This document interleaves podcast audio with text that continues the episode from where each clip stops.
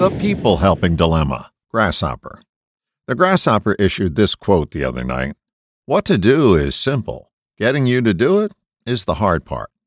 People helpers, people who assist other people in making changes, by and large can tell what someone's problem is almost immediately.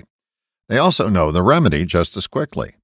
The hardest part is not their part to do, it's yours.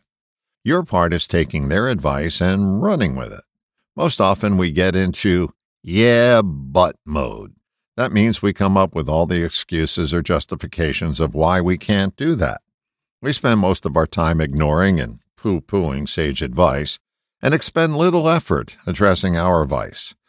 I suggest adding a new phrase when receiving wise counsel. Yes, and. Yes, that makes perfect sense. And here's what I'm going to do next to address my issue.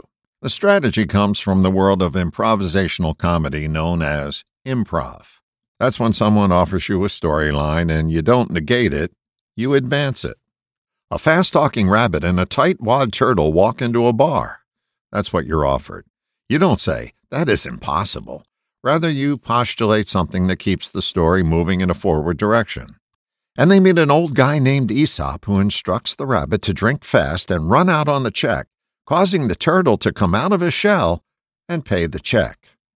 In real life, we eventually have to pay the piper, meaning we have to take action, not justify our inaction.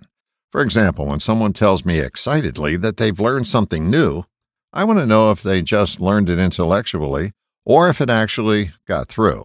So I ask, what are you going to do in the next 24 hours to apply that teaching?